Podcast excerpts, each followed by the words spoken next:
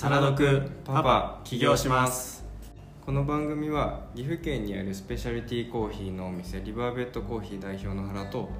個人やショップがアパレルブランドを立ち上げるサポートをするブランダスというサービスを運営する僕小坂がお送りしております。はい。はい。それでは本日もよろしくお願いしよろしますくお願いします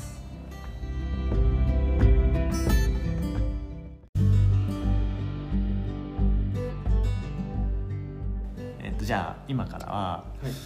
僕があの考えたうん。人を商品に見立てたらどうなるみたいな話をはい。ちょっとだけするね。はい。これ本当頭の中で考えただけだし、うん。変な風だったら教えてほしいし、はい。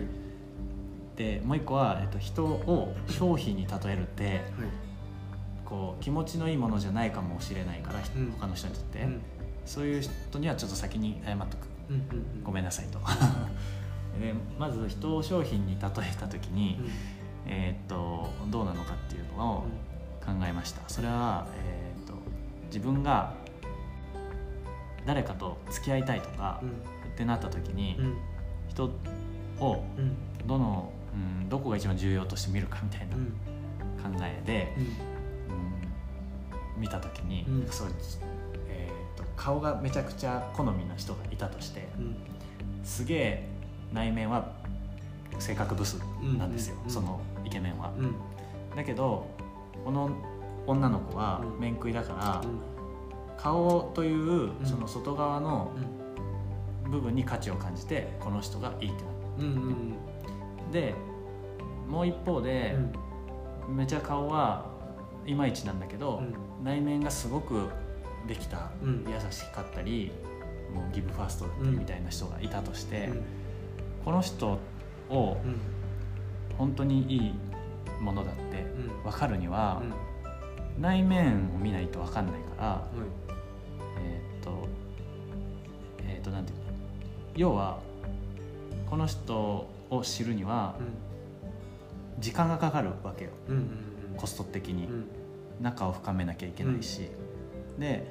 顔で判断するその外側の見た目で判断する女の子っていうのは、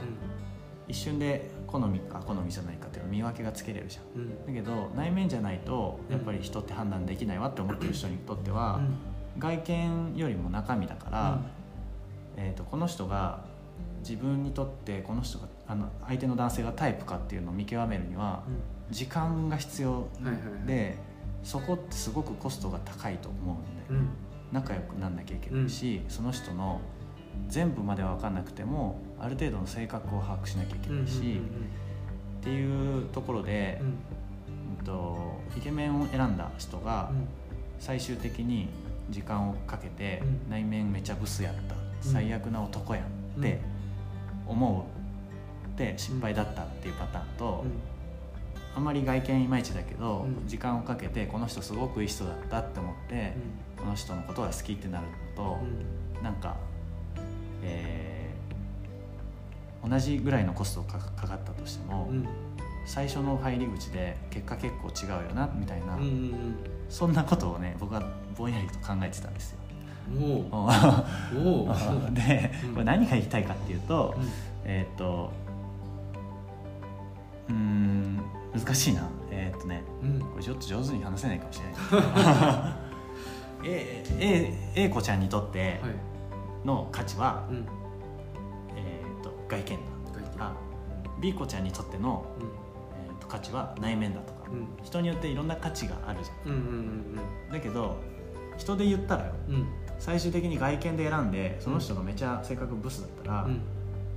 憎たらしく思えてくると思うんだよね自分は。でいくら外見がかっこよくても、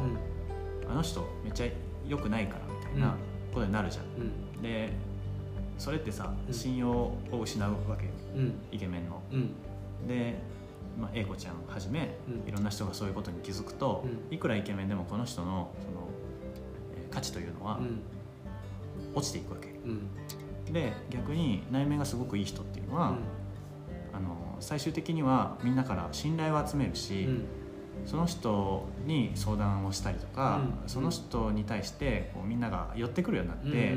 最終的には、この人は、うん。えー見た目とか関係なく、うん、この人自身のブランドが上がっていく価値が上がっていくんだよね、うん、きっと。っていうことを考えた時に、最終的にはやっぱり本質的に中身が大事だということに僕はあの、まあ、当たり前なんだけどこれって、思い立った時に、やっぱりその人と人とのつながりとか、仲を深めるというこの時間的なコストとか、これって甘く見ちゃダメで、うん、なんて言うんだろうな。あはしょっちゃダメで 効率を求めてはいけないうんそうですね。そう。それはもうもちろん、うん、っていうところをなんかなんとなくこう考えながら頭の中でこうじゅんぐりじゅんぐりしてたっていうのがあって、うん、でこれをうんなんて商品とかもそうなんだけど、はいはいはい、結局100均で作られた、うん。100均で作られたっていうか100均で売ってるすげえあの量産された皿があったとして、めちゃめちゃ高級な、えー、と職人が作った皿があったとして、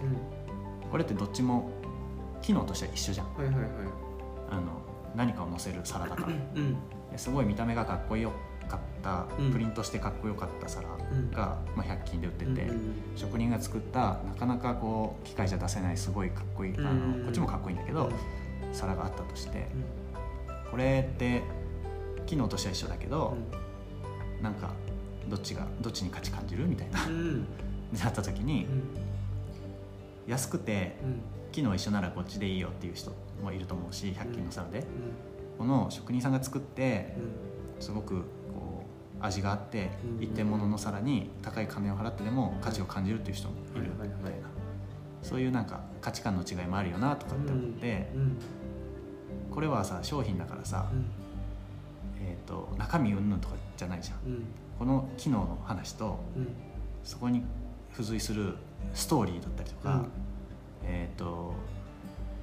値段だったりとかっていう別のこう価値観があるわけよ。っていうふうに思うと、うん。まあ、なんていうんだろう。人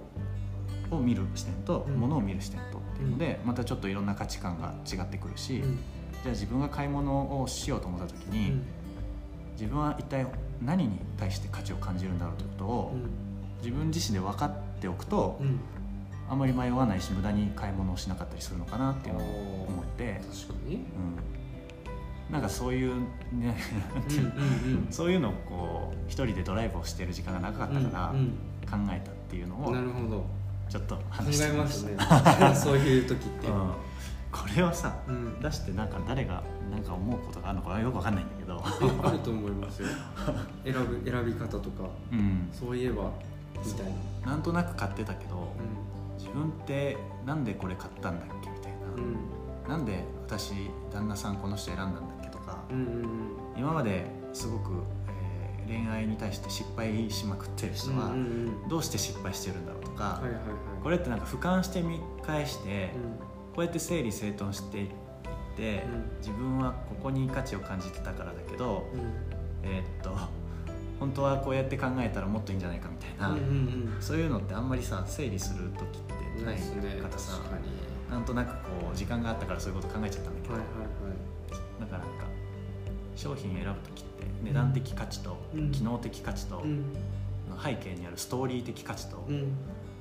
とかあと見た目のそれいろいろありますよね。そうそうそう、えー、なんかでも僕の場合はその各パターンで選びますね。パターンっていうか、うん、コーヒーマシンだったらゴリッゴリにこだわったちゃんとしたやつ選ぶし、うん、逆にえー、なんだろうななんだろうな。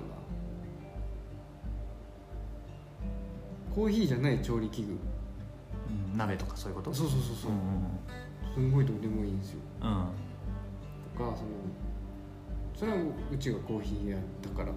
そ。そう。料理屋だったらコーヒーなんかコーヒー屋じゃない、えっと、コーヒーの機械なんかは全然選ばないだろうし、うん、っていう視点で見て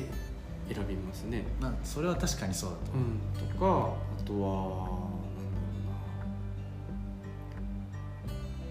まあ、なるべくその本質を見るようにはしてます。そうだよね。きっとそれ背景うん背景で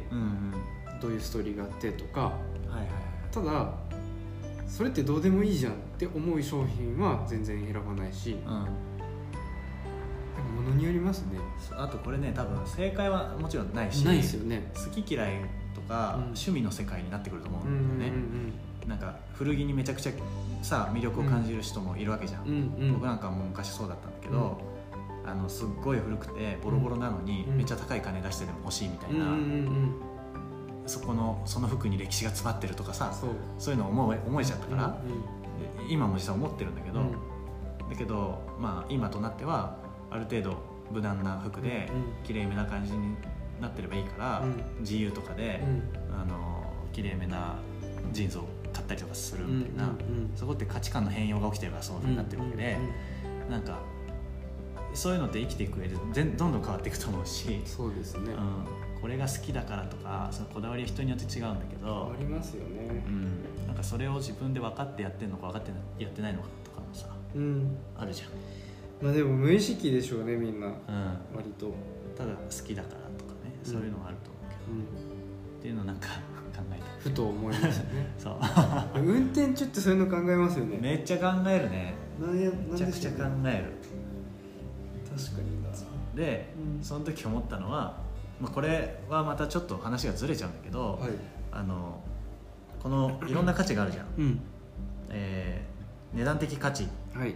安いっていうことね、うん、とか機能的な価値とか、うん、そういろんな価値がこうあってその種類を、まあ、目の前に、その何々価値っていうカードが5個ぐらいあったとして並べるじゃん、目の前に。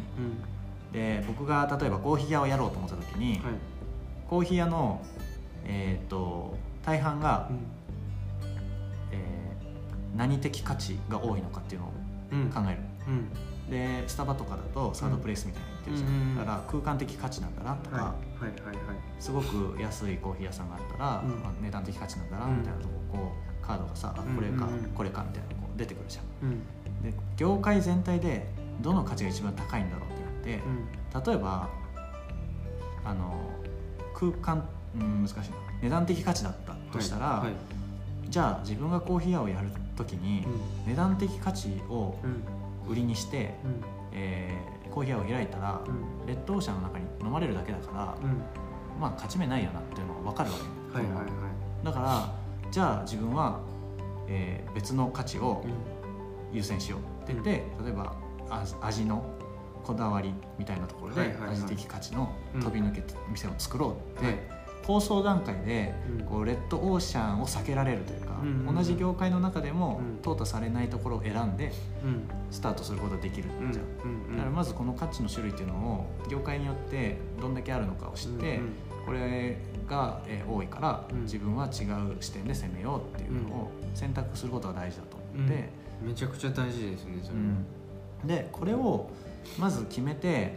でここで勝負をしよう自分の店はってやってから、ブランディングとか、うんうん、えー、商品開発とか、うん、店作りをスタートするっていうのが、はい、ちゃんとここの目的に沿っていくルートだと思うんだよね。だけど、えーと、自分がこだわったコーヒーをこうめちゃくちゃ例えば作ってて、うん、よし俺はもうすごくコーヒーをこう突き詰めたから店を出すんだってなったら、うんうん、今度は逆パターンで、自分は知らない間に味的価値を追求してて、ね。はいはい、で、えーと、そこに対して今度は後付けで店とかがこうできてくるパターンになってくるから、最初にこのどのカードで攻めるかを決める、ま、決めぬまま、自分はもう味的価値というカードしか持ってない状態というか、それしか頭になくて進んでいくから、それってこうマーケティングとかブランディングとかの視点で言ったら順番逆なんだよね、っていうのを分かっておいてから業界に参入しないと痛い目見るなっていうのを、そういうあの男と女の関係からどんどんどんどん発展させて自分は考えていって、うん、あえっ、ー、と事業を作ったりする時って、うん、あのマーケットを見て、えー、差別化をしてっていうプロセスがあるじゃん、うん、でその差別化とかマーケットを見るとか、それをもっと具体化するとこういうふうになっていくのかなっていうふうに思った、っていう、まあ、勉強してる人だったら知ってるかもしれないけど、うん、なんか自分の頭の中で考えてこういうことかなっって思ったっていう話、うん、えでも自分でそうやってなんだろう、うん、なんこの違う考えから視点変えてって、うん、こう結びつけていくっていうのは大事です。そっちの方が理解しやすいですよね自分の中で。そうだねちゃんと落とし込めるじゃないですか。そうそうそう。自分の中のにある知識だけでこう、うん、大事。やれるからそう気づきがあったっていう最終的にマーケットプランニング。旅のドライブの中で。そう。古典ラジオを聴きながら、うん、資本主義社会の話をしてたからさ、はいはいはい、なんか人ってどういう価値があるんだろうなみたいなところから、うん、そんな話を思い本当大事ですよね。あの常にそういうことに意識を向けておくっていうのは、うん、何をやってる場合でも必要だし、うん、絶対なんかそのこれから仕事忙しくなるじゃないですか、そしたら忘れちゃうんで。そうだね。うん。めちゃくちゃ大事だと思います。僕が本当に今結構その情報昔すごい情報いろいろ取りに行ってたのに、うん、今全然取りに行けてなくて、うん、なんかそのね時事ネタとかすごい弱いし今。あやばいなっていうのは感じてる。株ですら今多分ちょっと弱いんで、うん、やばいんですよ。その情報の情報の取り方が弱い。っていうのが今課題かな。なるほど、はい、じゃあ一旦今日これで、ありがとうござい。ありがとうございました